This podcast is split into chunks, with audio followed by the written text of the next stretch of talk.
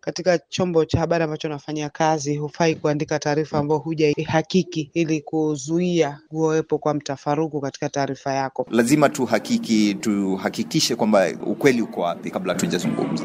Tarehe kumi na tatu Februari ni siku ya redio duniani.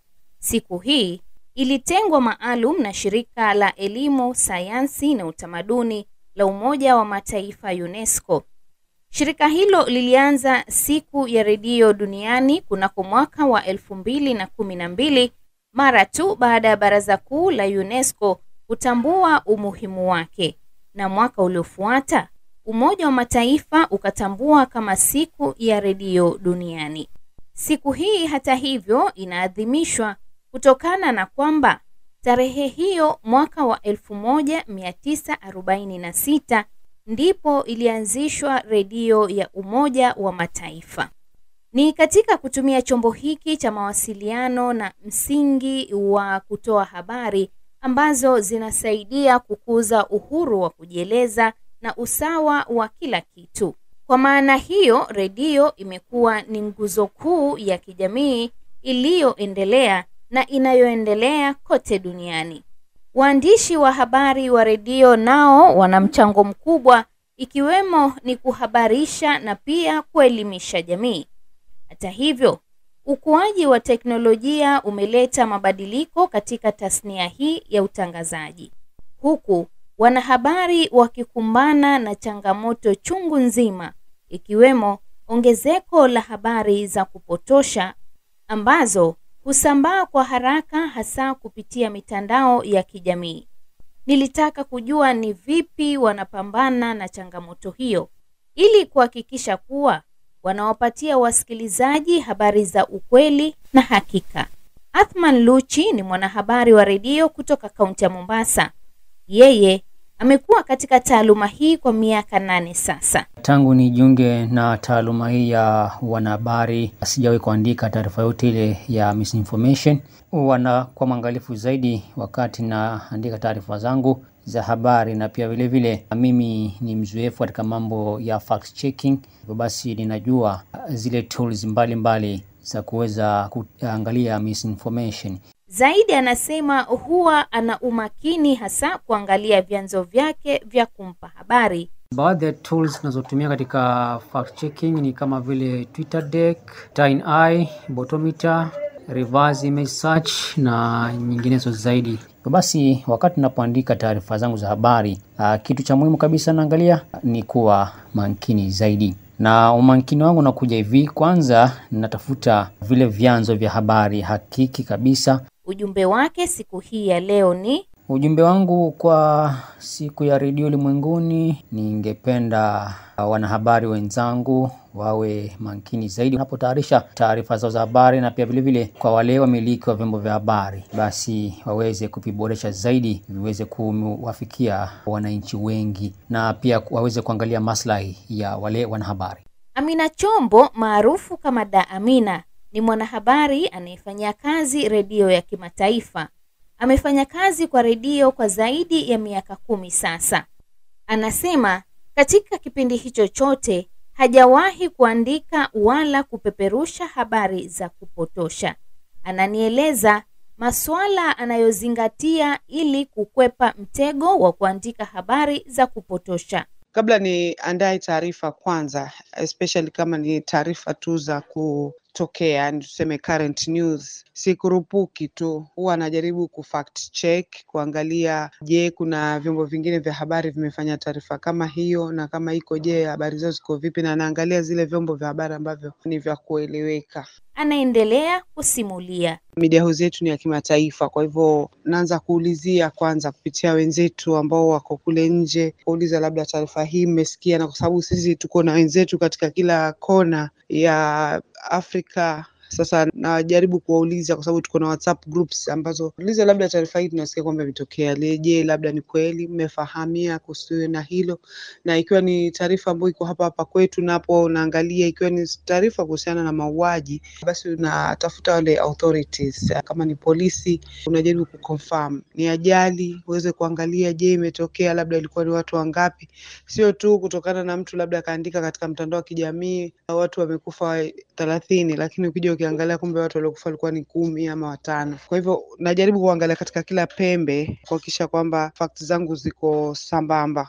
Da Amina alikuwa na wito huu. Wale ambao ni watangazaji, yale matangazo wanaotoa hayo ni matangazo ambayo tutaenda kusaidia jamii kubadili maisha yao. Tunafahamu kwamba sasa hivi tuko katika kipindi kigumu cha hali ya uchumi, kwa hivyo tunaweza kusaidia katika kuleta vipindi ambavyo vitawasaidia watu kuona ni jinsi gani uh, watabadilisha maisha yao. Ikiwa tutaleta watu ambao ndani ya studio watakuwa wanazungumzia ni vipi mtu anaweza kujikwamua katika maisha, labda kwa kuanzisha biashara ndogo ndogo, kuzungumzia masuala ya maendeleo. Kwa hivyo nafikiri ni kuwahimiza tu wenzangu tuweke vipindi ambavyo pia vinagusia masuala ya maendeleo, huku tukiwa tunawapatia burudani, lakini kuhakikisha pia baada ya kusikiza ile burudani ana kitu ambacho anasoma na kitaweza kumsaidia katika maisha yake ya sasa na hata baadaye. Victor Bwire ni mkurugenzi wa kitengo cha mafunzo ya wanahabari na maendeleo katika Baraza la Vyombo vya Habari nchini Kenya.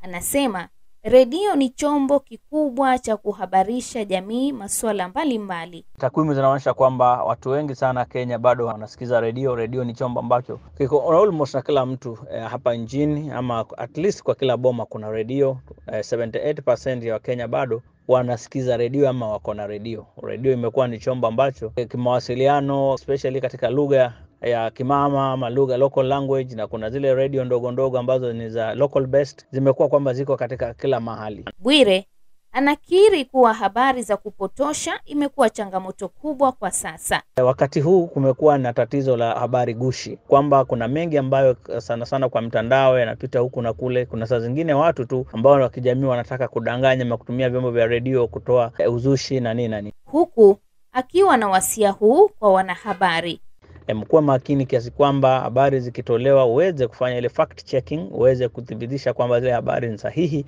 kabla uweze kupeperusha. Tusikuwe na haraka ya kuweza kupeperusha habari tu ambazo zimepata kutoka sources ambazo zingine hatuelewi ama ni watu wako na nia mbaya. Tuweze kuchukua muda wetu kama waandishi wa habari, kupata habari fulani uweze kufanya fact checking, uverify. Chukua muda uweze kuconsult na wenzako kabla upeperushe, na pia haitakuwa inachangia katika kuendeleza jamii ikiwa tutatumia vyombo hivi vya redio kutoa matamshi ambayo sio mazuri. Kwa hivyo mchukue muda, kuna tools, kuna njia mwafaka za kuweza kuthibitisha kama habari ni sahihi kabla e, uweze kupeperusha. Zaidi tuangazie umuhimu ile responsible professional journalism ambayo itawezesha tuweze kutumia vyombo vya redio kupeana habari ambayo inawezesha isilete mtafaruku nchini. Alphonse Shiundu ni mhariri mkuu humu nchini Kenya katika kampuni ya Africa Check, kampuni inayohakiki habari kung'amua ikiwa habari ni ya ukweli ama ya kupotosha.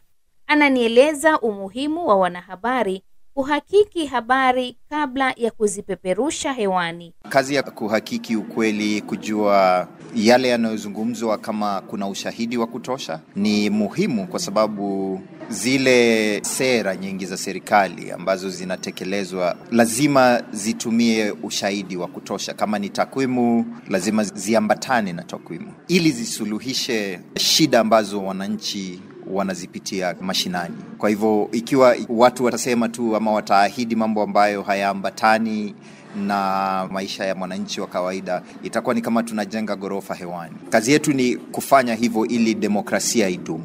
Utafiti wenu ni gani? Data, je, visa vya habari za kupotosha zimeongezeka ama?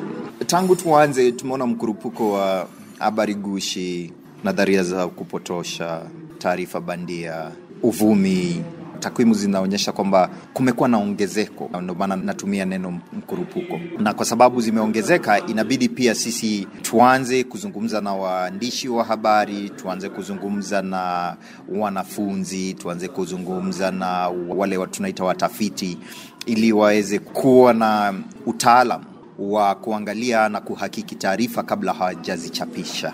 Mbali na juhudi hizo ambazo wanahabari wanafanya kuhakikisha kuwa wanapata habari za uhakika na wala sio za kupotosha, Shundu alikuwa na ushauri huu kwa wanahabari wanapotafuta uhakika wa habari hasa kutoka kwa idara mbalimbali mbali serikalini. Tuna ile sheria inaitwa Access to Information Act. So sheria hii inawapa nguvu ya kisheria mwananchi yoyote, mwandishi. Unaweza nenda kwa shirika lolote la kiserikali, iwe ni halmashauri, iwe ni kampuni ya serikali, iwe ni wizara. Mfano tuseme unaenda kwenye serikali ya kaunti, wanasema nataka data kuonyesha kwamba mna wakulima wangapi hapa, kwa sababu kilimo ni kazi ya kaunti.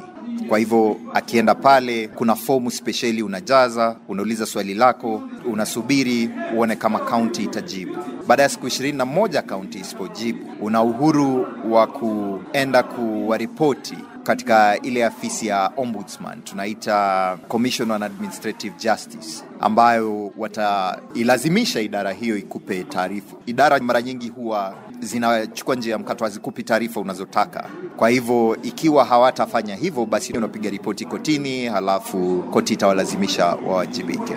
Na kufikia hapo ndio natamatisha makala haya, wanahabari wa redio wanavyopambana na ongezeko la habari za kupotosha. Nimekuwa mtayarishi msimulizi Ruth Care, na hadi wakati mwingine, maasalam.